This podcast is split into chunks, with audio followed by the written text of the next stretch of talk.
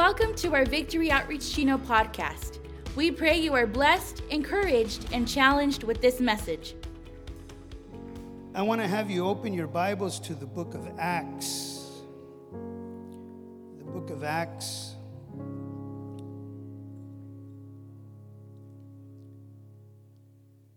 Chapter 9. Praise the Lord. Thank you, Jesus. Come on, how many are blessed to be here tonight? Praise the Lord. Praise God. Well, tonight I, I want to speak to you, and the title of my message is Don't Forget Damascus.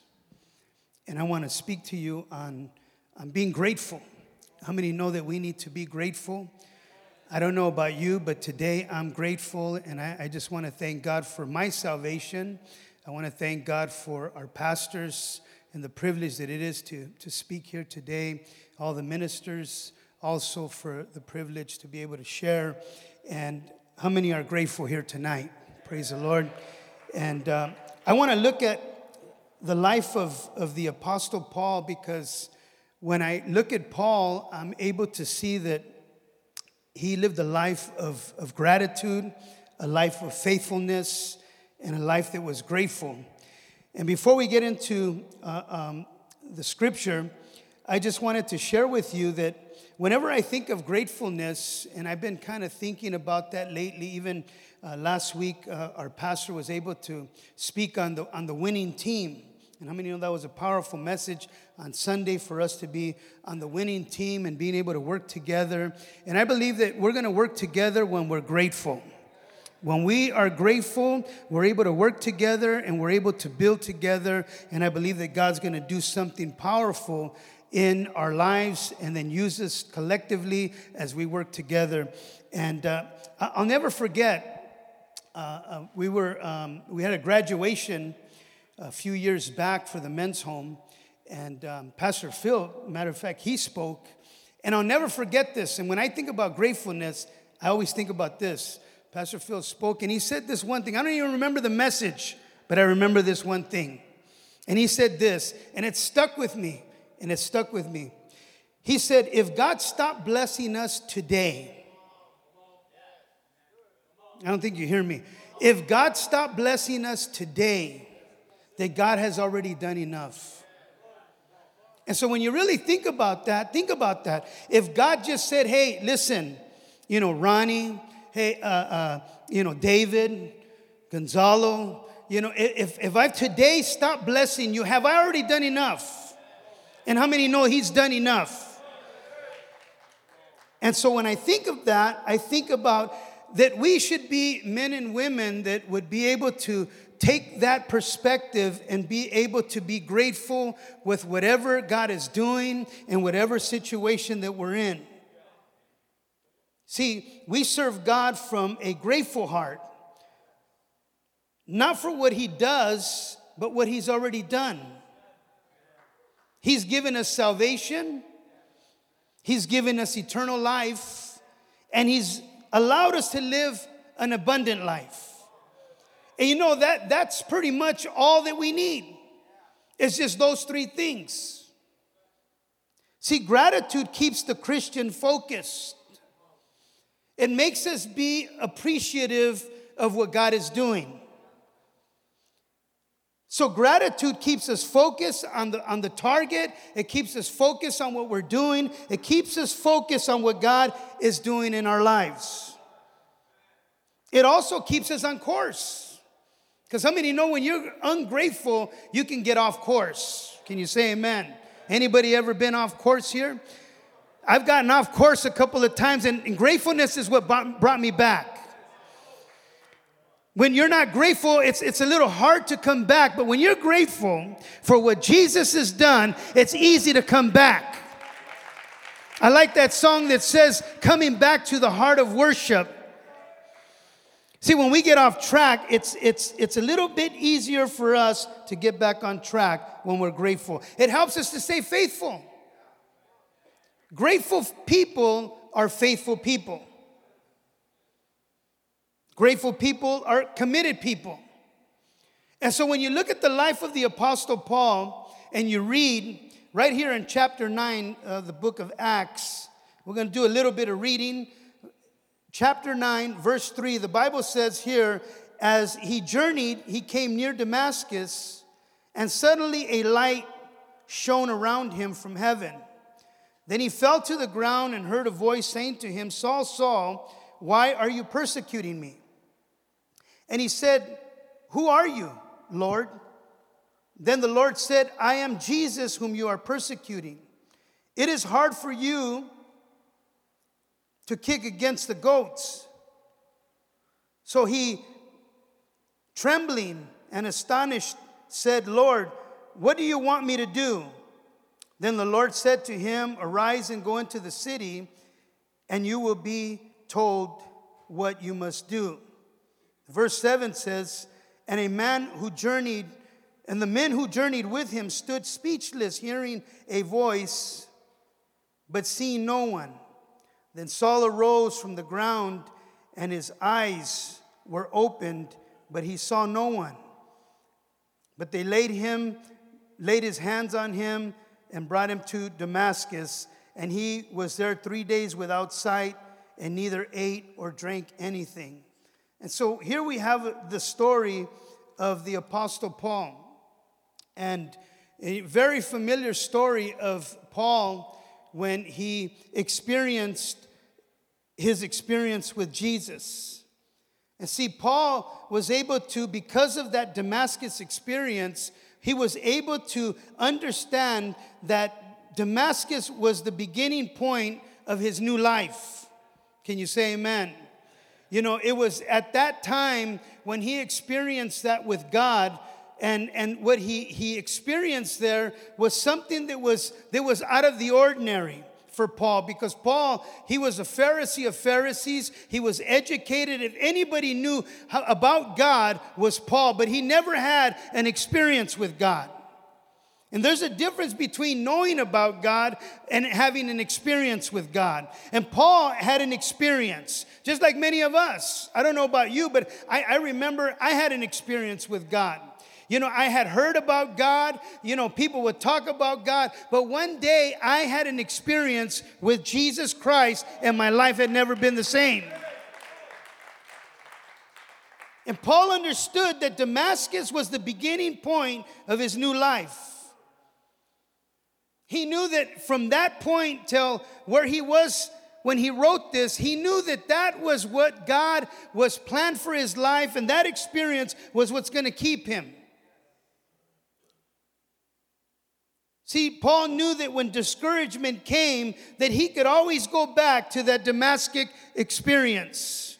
That Damascus point in his life, he was able to go there and be encouraged because God had a plan. How many know that God has a plan?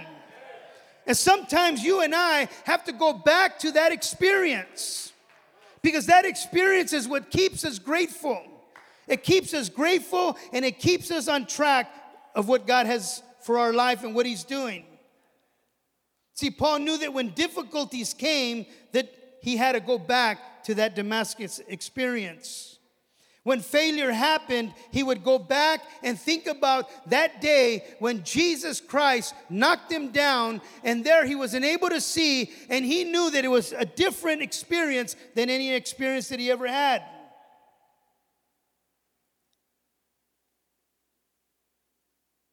Paul was, because of that experience, he was able to allow God to use him in a special way. You know, right after that, you're, able to see that Ananias went and laid hands on him, and he was able to get uh, his calling to the Gentiles. And, and not only did he get a calling, but something the Bible says like scales fell from his eyes, and he was able to see things in a different way. I don't know about you, but when I got saved and Jesus touched my life, I was able to see things a whole different way. I, I don't see things the same like I used to see. Can you say amen?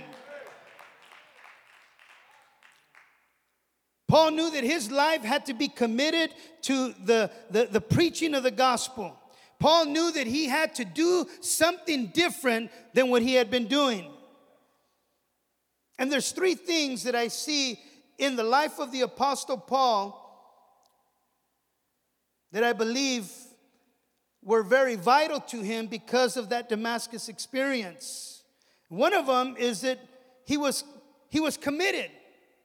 He committed himself. Galatians chapter 2, verse 20 says this He says, I have crucified, or I have, I have been crucified with Christ, and I no longer live, but Christ lives in me. And the life that I live in the body today, I live by faith in the Son of God who gave, who loved me and gave himself for me. Paul understood that commitment was going to be the key for him to accomplish the ministry that God had called him to.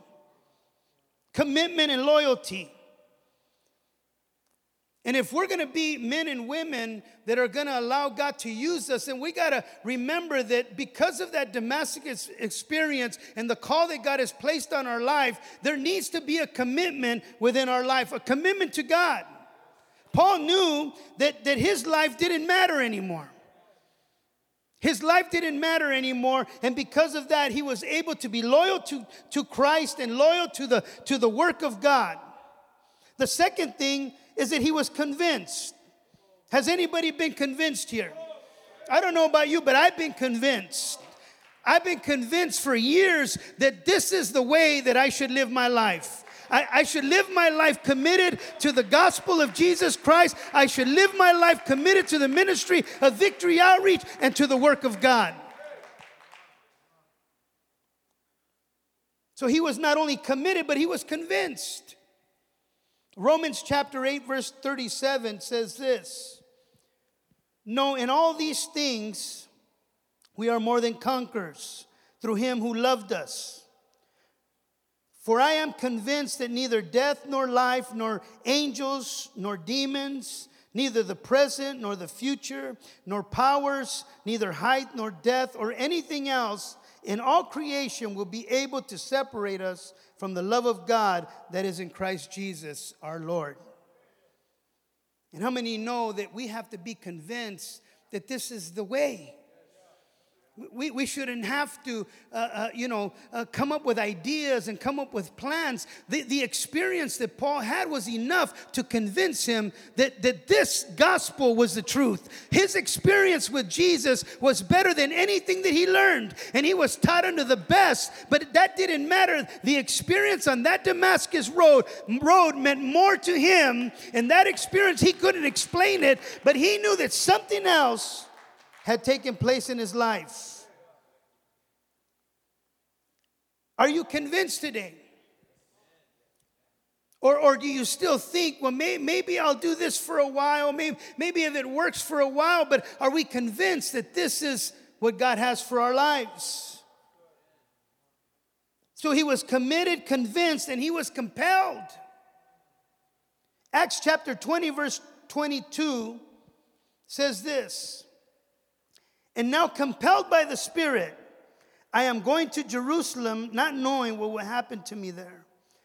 I only know that in every city the Holy Spirit warns me that prison and hardship are facing me.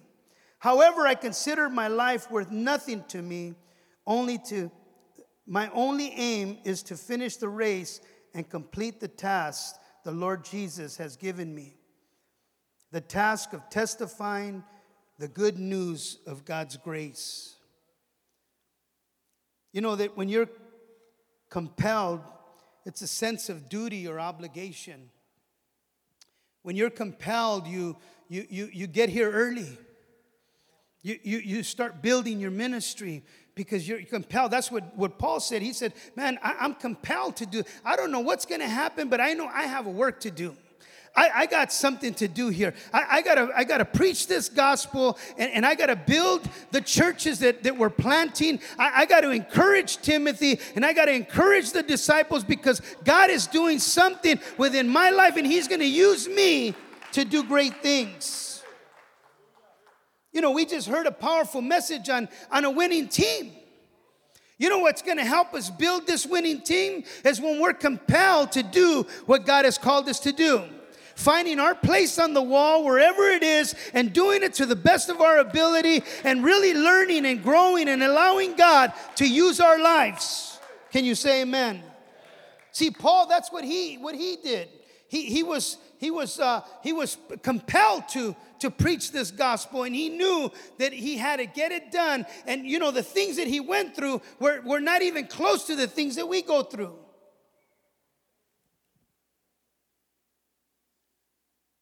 Even shares in Second Corinthians chapter 11 verse 23 he says he says this Are they servants of Christ? I am more. I have worked much harder, been in prison more frequently. I've been flogged more severely, and I've been exposed to death again and again. Five times I received from the Jews the 40 slashes minus one. Three times I was beaten with rods. Once I was uh, uh, pelled and stoned. Three times I was shipwrecked. I spent a night and a day in the open sea. I have been consistently on the move. I have been in danger from rivers, in danger from bandits, in danger from fellow Jews, in danger from the Gentiles, in danger in the city, in danger and hungry and thirsty and gone without food. I have been cold and naked. Besides everything else, I have faced daily the pressure of my concern for all the churches. And even though he went through all that, he was still concerned for the churches. Who, who would be concerned for anybody else going through half of that? But because he was compelled and because he was committed and because God had done something in his life, that Damascus experience was, was not anything, it, it just wasn't nothing to him. See, when, when, when we got saved, that salvation, that day, that experience, wherever it was, whether it was in the home or it was in your living room, it was on a street corner, wherever it was, that experience should help us live our life different than any other person. That, that, that experience should drive us to do the things that we do. That's that experience that our founder had that has pushed him to build this ministry for 55 years. It's that, that that they experienced for 55 years, this ministry has gone on. That's what compelled our elders to build. That's what's compelled everybody that's involved in different ministries to help us build what God has called us to do. And in all that, he was still encouraging Timothy. He told Timothy to stir up the gift. He said, I remind you to stir up the gift in you, Timothy. Even though that he was going through the things he was going through, maybe he was in prison, maybe he was locked up, chained up to a Roman soldier, but he was still encouraging Timothy. He told Timothy to fight the good fight of faith. Don't, don't get weary in well doing, for in due season, you're gonna reap a harvest. How can you encourage others when you need encouragement yourself? But he know that he knew that the Bible, the Bible says that, that, that those who encourage others or those who refresh others, they themselves will be refreshed.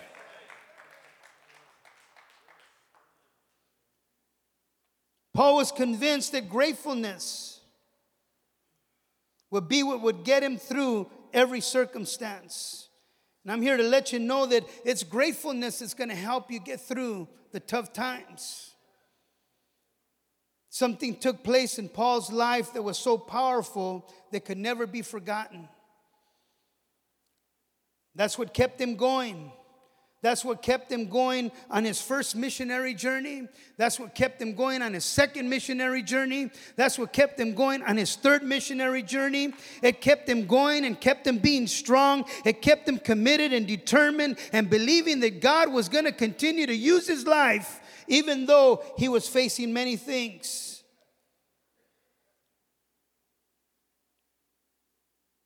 And I say here today, we, we got to be able to remember and be grateful.